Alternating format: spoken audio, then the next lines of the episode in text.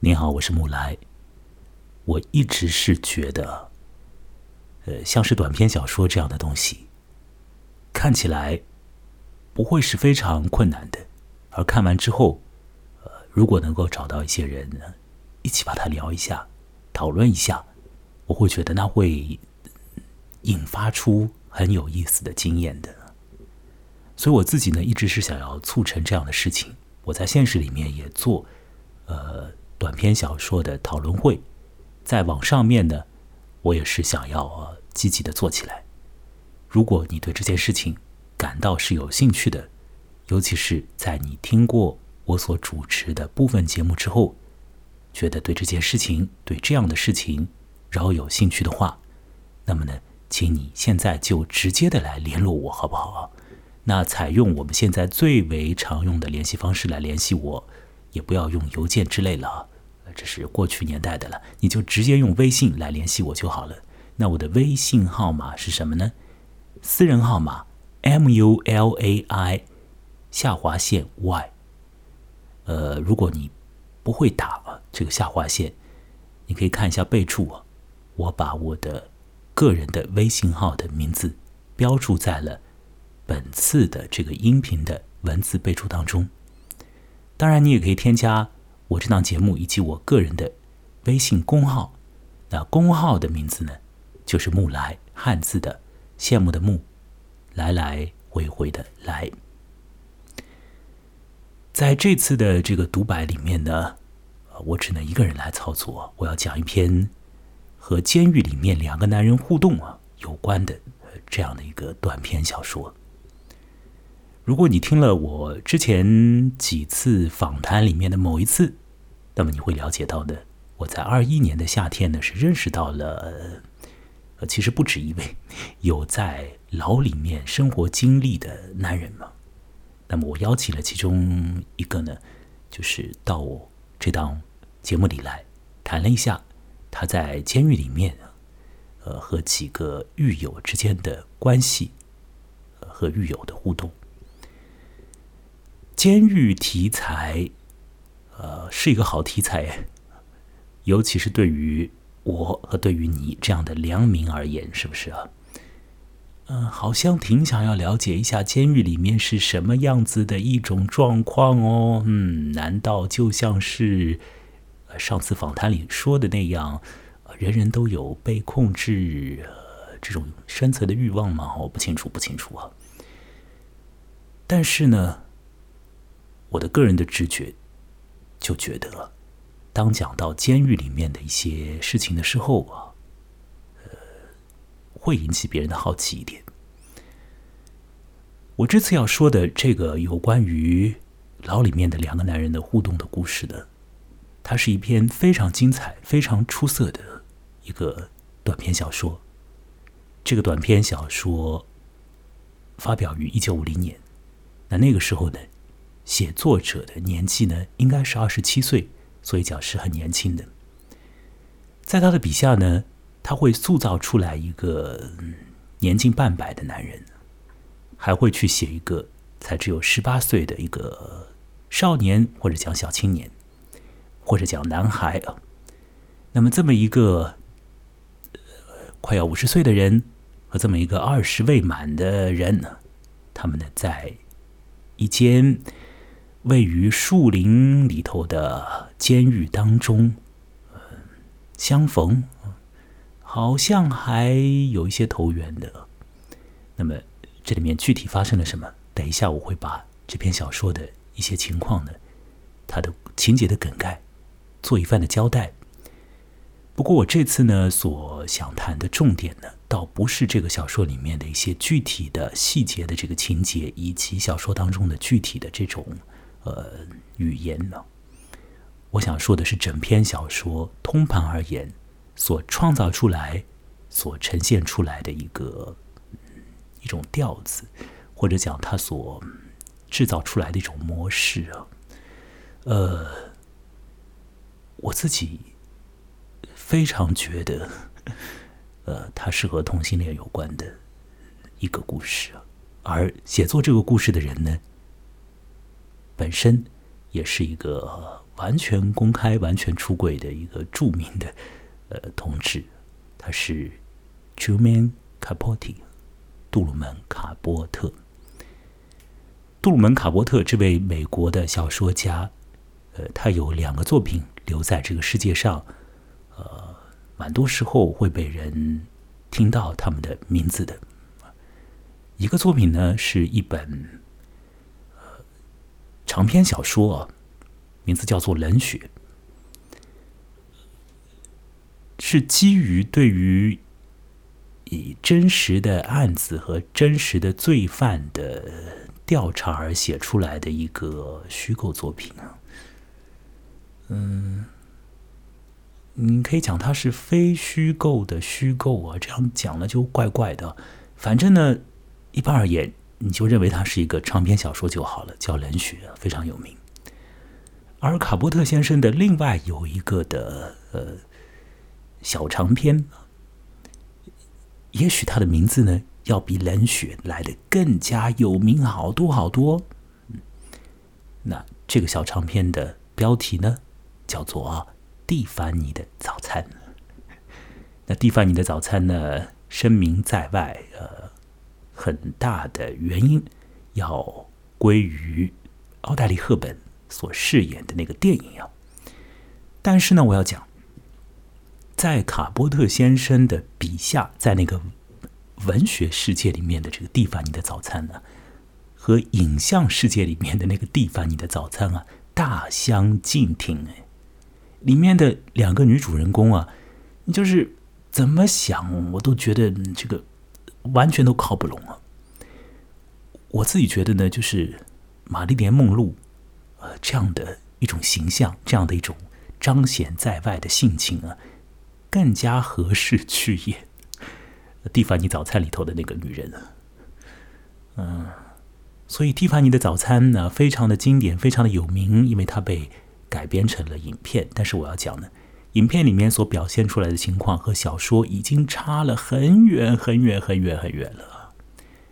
我们这个世界就是这样的，呃，有很多的呃。这种文化工业呢，它就非常善于把个人独创出来的那种很有意味的东西呢，把它磨啊磨、削啊削啊，这样搞啊搞啊，就变成了那种流于俗套的、大众可以立即快速的接受的一类的东西，把它给做出来，变成一个产品。你可以讲是幸运，也可以讲是不幸啊。蒂凡尼的早餐就是这样的。好了，那我接下来要说回来的。就是要来说这次的重点，那也就是短篇小说《钻石吉他》。呃，一个发生在监狱里面的故事。有人听到了狂野的吉他曲，想到了一些也许不必再想到的事情。这个人本来已经安于孤独啊，觉得世界对他关闭了。呃可是因为一个新人的进来，因为一段友谊或者像是爱情那般的友谊的建立和生发，嗯，导致出现了魂不守舍的情况。可是有些地方的确逃不出去，走不开了。我来说说杜鲁门·卡波特在他年纪还很小的时候啊，只有二十七岁的时候所写的这个故事。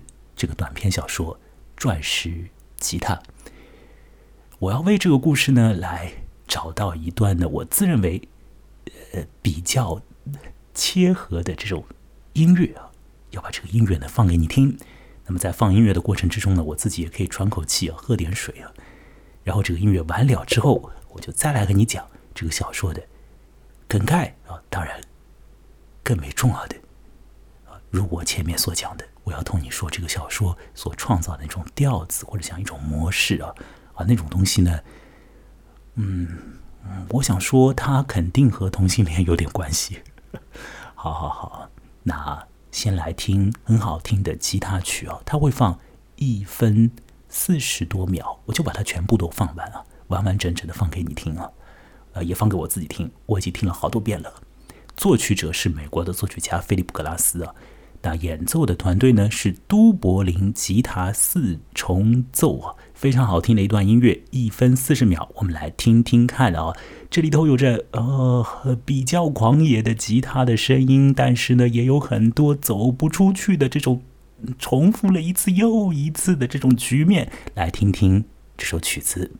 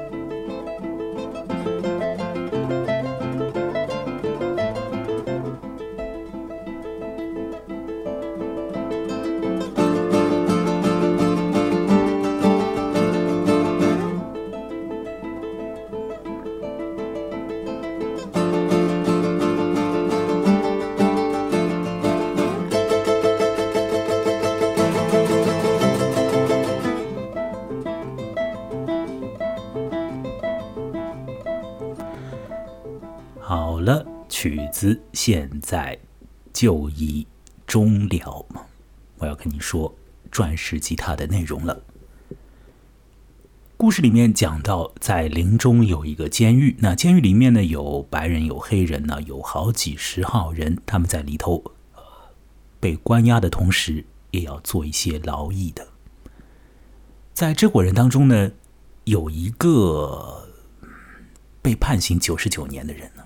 那等于就一辈子要在监狱里面了，而他服刑呢，也已经服过了，就十几二十年的时间了吧？啊，这么一个年届五十的一个人，这个人呢，在监狱里面呢，是受到狱友的某种程度上面的尊重的，但是呢，其他男人啊，对这个男人恐怕没有很大的这种呃。热络的感觉，而只是一种尊重的感觉。就这个男人呢，他是很孤立于外的，好像有一番他自己的小的天地一般啊。已经在监狱那么小的一个呃环境里面了，他还要自己维持一个啊一个平静的一个小世界。这个人他可以看懂文字，可以看懂别人写过来的信啊。那没有这个能力的狱友，如果收到信啊，就请这个人读信给他听。那他也乐意做这样的事情，而且呢，他能够感应到啊，这个收信人的某种情感。比如说，当信里面有一些内容会立时的刺激到这个收信人。那么这个读信的人呢，就会呢稍微调整一下语言，使得这个信的伤害力啊没有那么的强。好了，那这个人的名字叫什么呢？呃，就说他的姓好了，他叫谢福啊，我们就称他为谢福先生好了。谢福先生在这个牢里面会睡在一个特别的位置。那他平时呢不声不响的，他很安于在牢里面的生活。他被判九十九年监禁，为什么呢？因为他在年纪有点轻的时候呢，失手杀人了。呃，或者讲就是杀人了。可是他自己会觉得那个事件呢，也就是一个过去的事件。但是这个事件带来的结果就是他一辈子在牢里。好，这个杀人犯在牢里。他在牢里很沉默，平时的时候呢，会做一些特别的这种，嗯，所谓的劳役吧。我想那也是谢福先生自己要干的事情，就是他会做一些手工活，雕刻木头，做出比较精美的人偶的木头的这个雕像。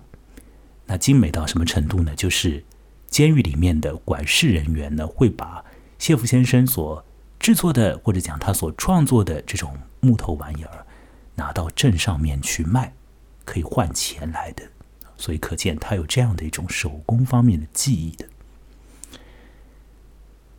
能够看书啊，有这样的手工上面的能力，又本身心性里面好像安于这种孤寂的独立的状态啊，这样的人，嗯，也适合待在牢里哦，是不是这样？他自己觉得呢，外面的世界已经和他没有什么缘分了。而在牢里面呢，也很好啊，就觉得很平稳了。那有的时候夜晚呢，就抬头看看这个宇宙啊，看看星空，我感觉到心里很平稳的。好了，不平稳的事情来了，怎么回事呢？突然有一天，牢里面出现了一个新人。这个新人呢，是一个呃，才只有十八岁的，从古巴那边被抓过来的一个小子。这个人。一进场，就让大家呢不得不去侧目看看啊！为什么呢？因为他的身上啊背着一个镶满了钻石的大吉他，所以大家的目光肯定会被吸引过去嘛。呃，他这个吉他说是怎么来的呢？说是讲啊啊。过去因为姐姐在一个吉他厂上班呐之类的，所以呢就有了这么一个装备在他身上，而他自己很喜欢，就一直带着走啊。到牢里面也带着。除了这个吉他之外，这个年轻人随身带的东西就很少了。有几样他很珍贵的，可是别人看起来大概完全不值一提的这种小物件呢，他会带在身上。那么比较有意思的就是这个吉他啊，他一放在他的身边的。这个年轻人一进入到监狱里面来之后呢，就开始演奏那个吉他，他演奏的很好哎，有这种狂野的感觉啊，有这种自由奔放的感觉啊，就把外面的气息，把自由世界的气息。把对于那些牢里面的人而言的这种过去的美好生活里面的这信息、这种回忆、这种感觉，全部都勾起来了。所以呢，牢里的人呢，就听着这个音乐，看着这个眉飞色舞的年轻人呢，啊，当然这个年轻人长得也有他标志的一面呢，就这样听着音乐，看着他的形象啊，就意乱神迷了。怎么个意乱神迷呢？就是因为想到了自由状态嘛，想到了过去，想到了外面嘛，那这个神魂被勾动了。可是有可能当事人呢，就听音乐的人，他也未必理解的那么明白，他只是觉得就好像就睡不着了，就当天夜里就睡不着了。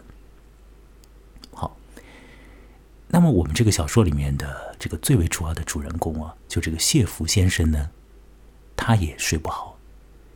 并且他知道他睡不好的原因就是这个小子，以及这种吉他音乐，令他想到了过去的美好，而此前的好多的年头当中，他已经不去想那些，或者觉得没有必要的想那些的，或者就算想到也没有感觉的。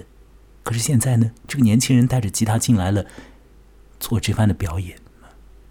他就想到过去了，想到美好，并且觉得美好。然后呢，这个谢福先生开始感到了一种感觉，这感觉叫做孤单。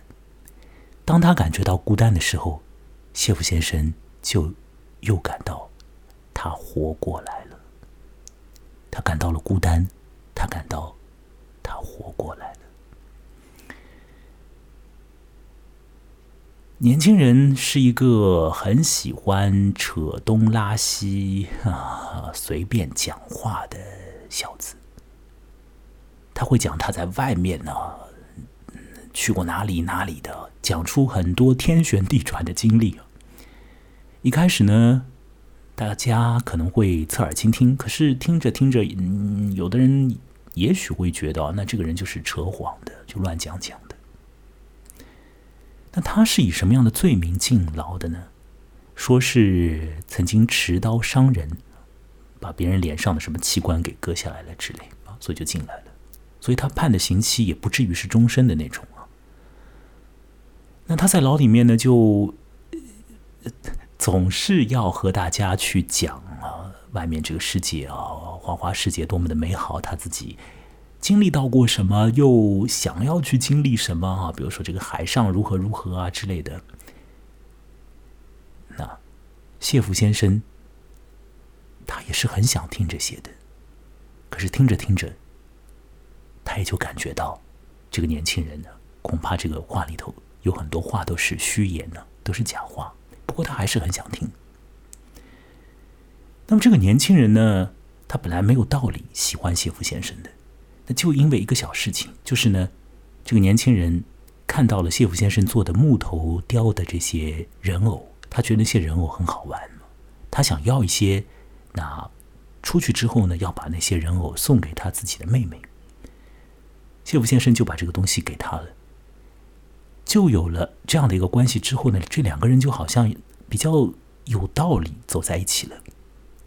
那本来谢福也是非常的，呃。孤独的一个人呢，那有了一个陪伴者，这样这个状态呢，你觉得是好还是不好呢？于是乎，这两个人就呃越走越近了。那谢福呢，会给这个年轻人给一些牢里的人所可以给他的狱友的那种好处啊，就是用自己的零用钱多买一些小零嘴之类的东西，去 让他的。忘年交快乐一点，那这个年轻人得到这些好处，也觉得很好。所以这样呢，从天冷的时候啊，就渐渐的到了春天了。这样，那这牢里面的生活，呃，基本上也是很有规律啊。该做工的时候做工啊，就这样一点点时间过去。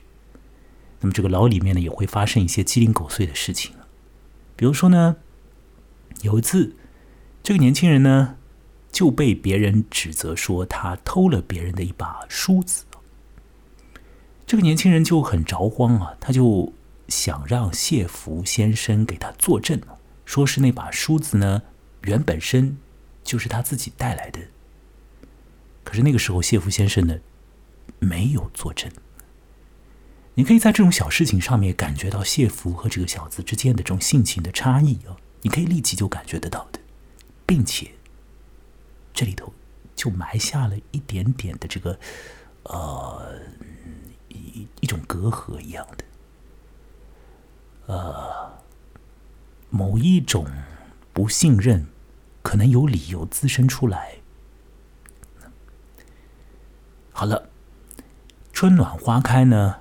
就到了这个要过情人节的时候，那在过情人节的那天呢，请你注意，小说就恰恰把一个高潮事件安排在要过情人节，或者就是过情人节那天呢，就放在那一天了。那在情人节那天呢，呃，这一老一少啊，就谈到了一件事情，然后在情人节的第二天呢，这件事情就要发作的。我等一下说是什么事，我先说啊，小说里面，哦。也许有一段，我想把它稍微的来读一读，好不好？如果能找得到这一段的话，我就稍微的来读一读，就是讲这个，呃，从冷天到春天的这个过程当中啊，这个小说家写了这么一段嘛。他说，除了他们的肉体并没有结合，或者说他们并不想结合之外，虽说这样的事情在农场里也并非没有，他们就像是一对情人一样，一年四季当中。春天是最摧枯拉朽的，幼苗从大地曾经冰冻的硬壳里穿出来，嫩小的绿叶在行将枯死的枝条上爆出来，令人昏昏欲睡的春风拂过所有新生的绿色。对于谢福先生也是一样，那是一种突破，是已经僵硬的肌肉重新变得柔韧起来。哦，有趣吗？非常有趣，也可以从中听到这个话外之音吗？你一定可以听到。如果你听不到的话，太不灵敏了。好，就到春天，那就到了这个情人节。情人节那天呢？这一老一少啊，甚至还一起分吃了水果，呃，分吃了，呃，它上面这个小说里面说的是橘子，分吃了橘子，所以你看，这是一种什么样的场面呢？一种很暖人心的场景吗？怎样的这种有汁水的这种水果，大家剥开来啊，呃，我给你，你给我的，大家吃。吃着吃着，就讲到说，这个年纪小的就讲到说，我们可以要逃掉，我们可以逃掉。怎么逃呢？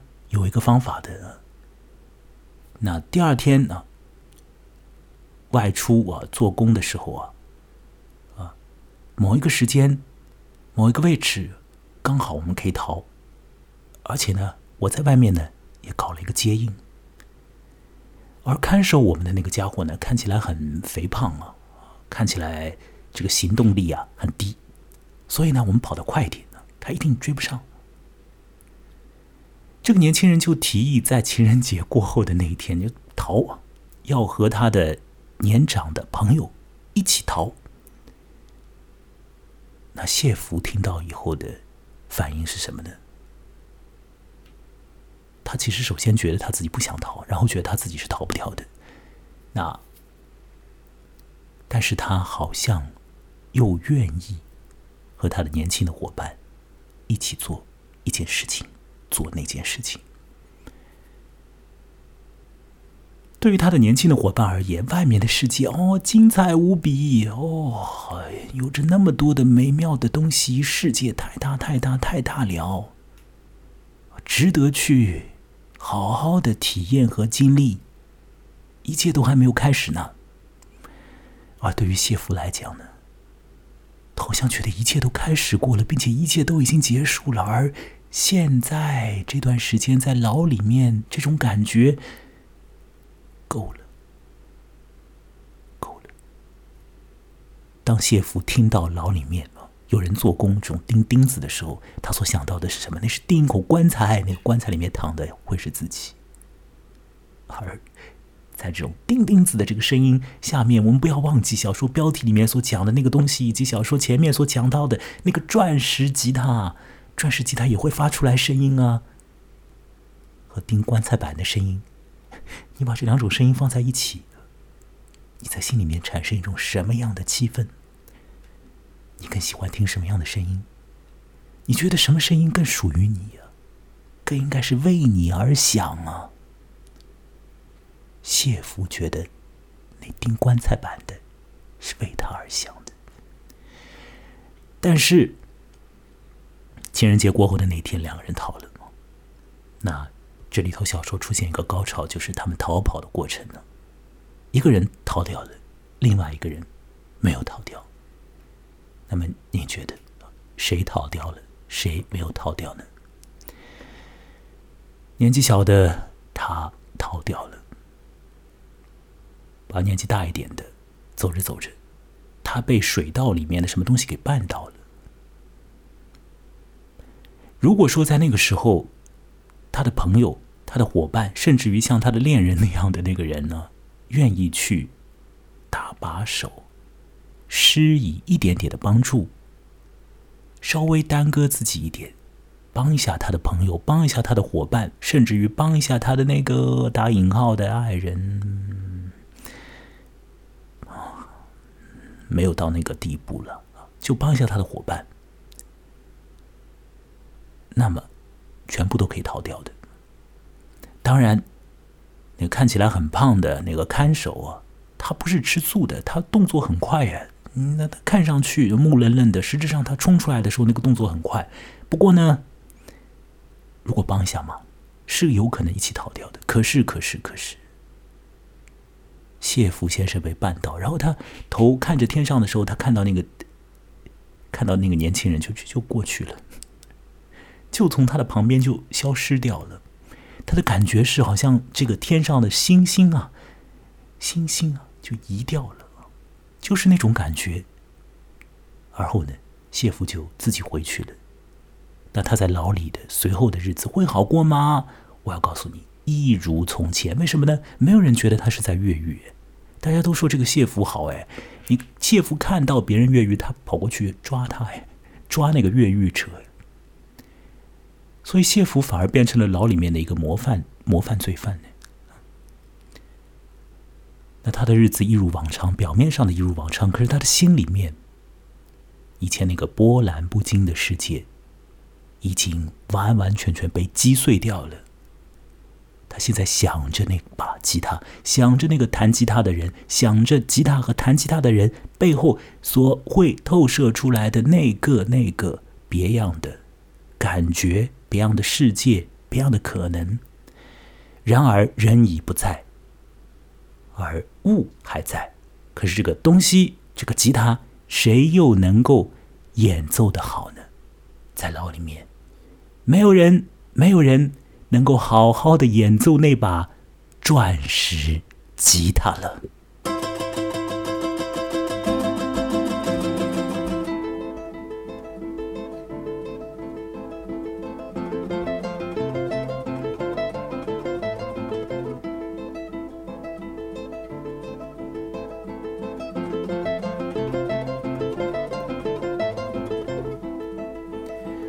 好了，我把故事的呃情节，那还是相对具体的说了一下。我刚刚呢就放音乐的这几秒钟时间里面啊，刷刷刷就刷过这个我在手机上面呢这个电子版的小说的文字。我发现呢自己有个地方呢也说的呃不对头啊，我稍微更正一下。就是谢福啊，他被绊到的时候，他看到啊他的朋友啊，呃这个稍纵即逝的这个感觉，觉得他像只蜂鸟。像只蜂鸟，不是像天上星星啊，大概，嗯，好了，但你已经知道了故事的内容，已经知道了《钻石吉他》这个精彩的短篇小说，它所创造出来的这个情节，所以接下来转入重点了。不过到了重点部分呢，有可能就时间就会不会那么的长。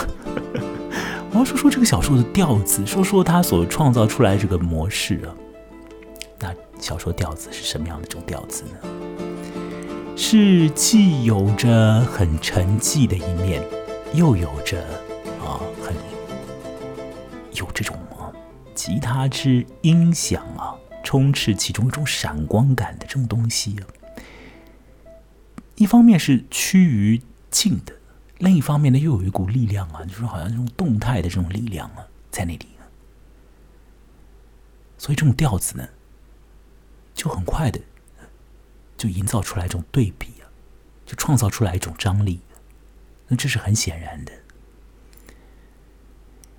那么他的这种模式啊，我们表面上看到的是忘年交，是一个已经好像对生活。呃，完全失去信心、失失去信念的一个人呢？当然，他的那个生活打引号了，就牢里的生活。当然，他对牢外的生活也失去信心了，也失去向往了，对吧？这么样的一个人，好像他又有了活力啊，他被一个人感染了之类的。可是，我要说，我所看到这个模式是怎样的呢？是一个年轻的同性恋者过早的为他的情感生活。和为他的可能有的这种真切经历的世界里面的这种生活，过早的为自己像是判了一个死刑一般的。当然这样讲你会觉得有种过度啊，有点牵强啊，你不能这样去妄测这个作者的心啊。那我就这样说好了。呃，我自己也有这种感觉，有的时候也有这种经历的。那我所看到的其他人呢？一些朋友或者非朋友也有这种感觉，就是其实根本就年纪很小的，那就会说啊，我完了，我一辈子就这样了。那有的人是嘴上说说，有的人他是因为一些问题让他知道他确实好像完了，然后呢，他一方面嘴上说，另一方面他会把这个感觉啊内化在他的生命里，完全内化进去了。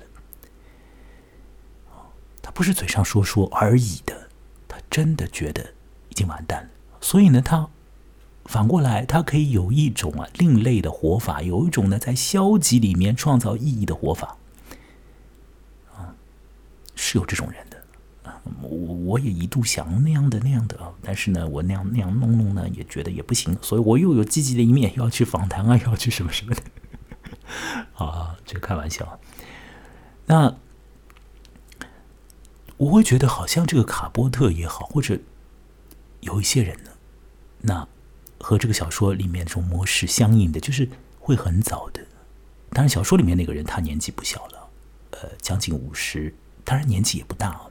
但是我我是说，有一类人啊，他会啊，觉得自己已经被判为死刑了，好像他的日子就已经是被限制了，就有一些东西啊限制进来了。而那种限制呢，是不可以被超超越的，不可以被挣脱掉的，那就一直在这个限制里。那你想想看，同性恋这个东西啊，这种状态啊，呃，这个状态，我自己也是同志啊，我这个没有任何的这个贬义或者怎样的啊。我说同性恋这种状态呢，那尤其是像这个作者写作的这个年代啊那样的，那其实现在在我们这儿也差不了多少了。那尤其是在一些非城市地带的一些人，他可能会很早的就觉得自己是很无望的，那失去希望了，失去向往了。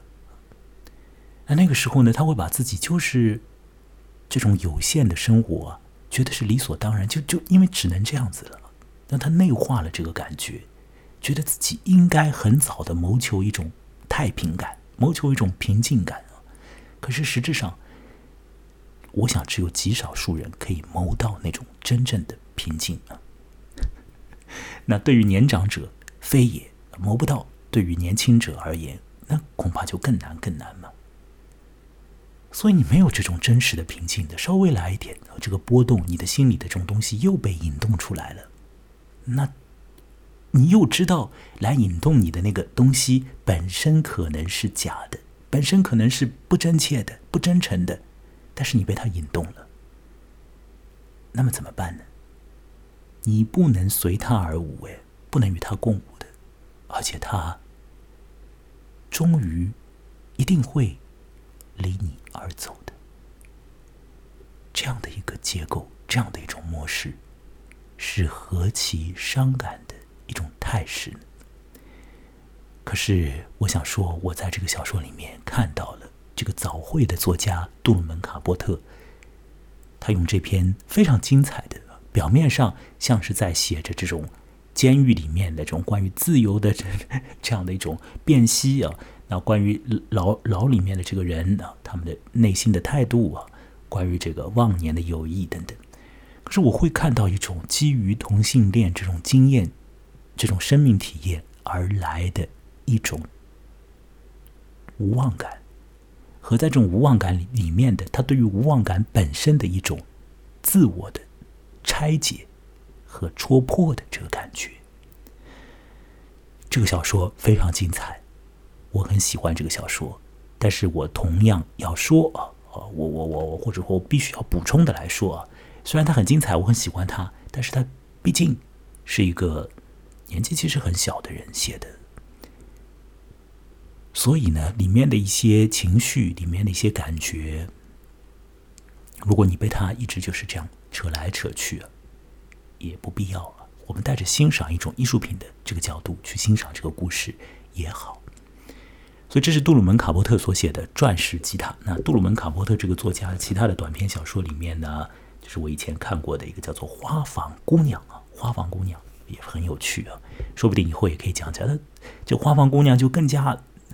更加明白了了，它就是讲的是爱情故事，而《花房姑娘》里面呢，有有一点点涉及到那个，就是被控制这个主题。你知道啊，在我录这一集的这个独白之前，上一集不是讲了那个 BDSM 吗？我录音的，就是上次做访谈的时候，我还只知道 SM，啊那其实还具体说吧，叫 BDSM。那我的那个访谈对象说，人心里都有这种欲望啊。那我当时是不同意的，我现在也是不也是不太能够同意的。这这是另外一个话题。我只是说的，《花房姑娘》里面，呃，还有有一点点的那样的那个状态，会写出来。那主要写的是一个爱情，是一个同志视角里面的这个异性恋的这种啊爱情啊。那他用一种异域色彩的一个故事，就是外国的一个这这种故事啊，呃，类似于像是童话一样的。那那那又不是童话啊，就把这种。同志眼中所看出来的异性恋的爱情呢，做了一个，做了一种，一种一种某种程度上一种拆开啊，一种再再把你组装起来，让你看到啊，这怎么回事情呢？所以还是蛮有意思的，叫《花房姑娘》，以后或许可以谈谈。好了，那这一集呢，呃，大约就要说到这个地方了。那我再说一下我自己的微信嗯公号的名字，叫木来。就是我本人的名字，羡慕的慕，来来去去的来啊，羡慕的慕啊，不要写成别的慕啊。那么，另外呢，就是说我自己的微信私号是什么呢？字母 M U L A I，哎，一个下划线，然后是 Y，M U L A I 下划线 Y，一共。七个字符哦，呃，这是我的个人的这个微信的号码，那你可以来联系我。联系我了以后，我们可以来说说什么呢？一个就是我在本次独白开始所说的关于讨论短篇小说这件事情。那么我们先讨论讨论这件事情，就是讨论讨论短篇小说这件事，看看我们可以怎么做。我自己有一些的想法，不过这个。想法我还必须得要找人呢，一起来聊聊看啊，才能知道他们可不可行，可不可操作。我现实里面已经做过一些了，网上也约略的做过一些试验了。但是我希望有更多的这个网友可以来告诉我，你愿意来参与的，并且呢，告诉我你是大概是一个什么样的状态，我看看我们能怎么样做，用什么样的方式来做，让大家都快乐一点，并且呢，让大家都有所得。那说到有所得呢，就是说我自己做这个节目，呃，如果没有网友的这个赞赏或者讲。就是打赏了，那我是根本没有收入的，所以呢，也请大家来多多打赏。那么在微信公号上面呢，你可以方便的打赏的，就是把文章拉到最下面呢，就有一个红色的按钮，不要拉的太快哦，拉的太快，这个按钮它就会被微信吃掉，就不出来的。所以你要缓缓悠悠的、笃笃定定的，呃，慢慢的拉到后面呢，就看到这个按钮，点一下呢，你就可以打赏任意数额，任意数额一块也可以的。你很有钱，一百块哦，我开心死了。因为一百块可以买很多大饼，对不对啊？哦，好像也没有很多，呃，十个。